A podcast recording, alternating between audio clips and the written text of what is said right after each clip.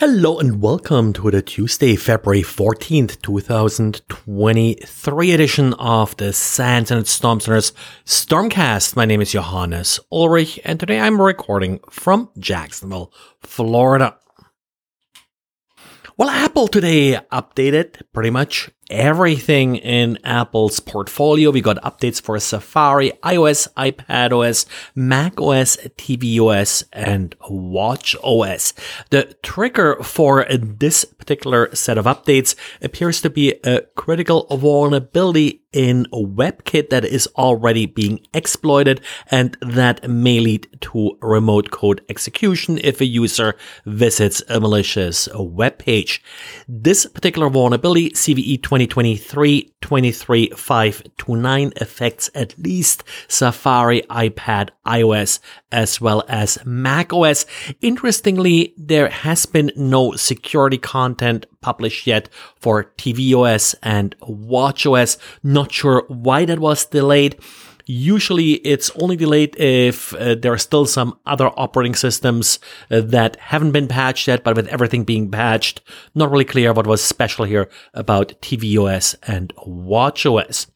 In addition to this already exploited vulnerability, we also have a vulnerability that affects iPadOS, iOS, and macOS CVE 2023-23-514. Now, this is more sort of a privilege escalation, sandbox, uh, escape vulnerability, and could potentially be chained here with the first vulnerability in order to get then full kernel level access uh, to the device.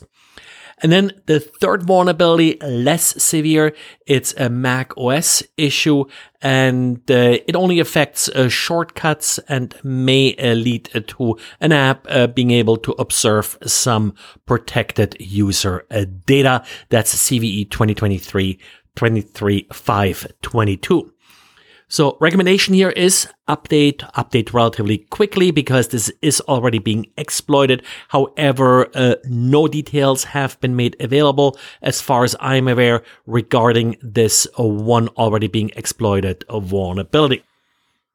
But who needs fancy zero-days in Safari if you can just use simple phishing tricks using some old weaknesses in existing websites. We got a submission of a Venmo a phish uh, by uh, Charles, and uh, what's sort of a little bit special and different about this phish is that the link is going well to LinkedIn, abusing a feature that uh, has been uh, problematic for a few years now, and that's S-links. Uh, it's typically used uh, by LinkedIn business users and allows you to link uh, to arbitrary websites. Well, it's sort of used kind of like a short link uh, here, but uh, the main purpose is not to shorten the link. It's not really all that terribly short, but uh, to obfuscate it by linking to a well-known, trusted website, LinkedIn, and then the user is immediately being redirected to a compromised WordPress site, which then does another redirect to the Venmo phishing page. The phishing page, well, uh, nothing really all that terribly special, steals your Venmo username and password, but also uh, does steal uh, credit card data and bank information if you are uh, entering it into the phishing website. We do see actually a number of different sort of phishing going on lately with Venmo, also smishing, like where SMS messages are being used uh, for it.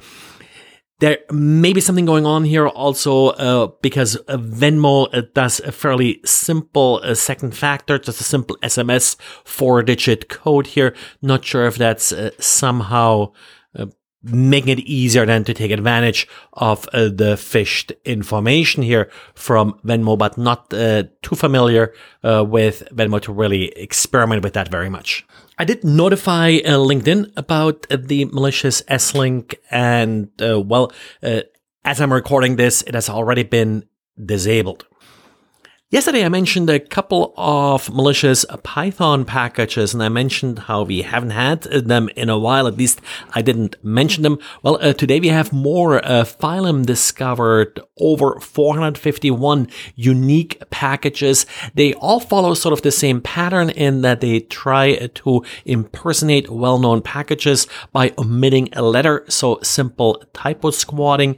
If you install these packages, you also get as an addition additional payload uh, browser extension installed. That Chrome browser extension will uh, then monitor your clipboard for CryptoCoin addresses and replace the addresses with the attacker's address.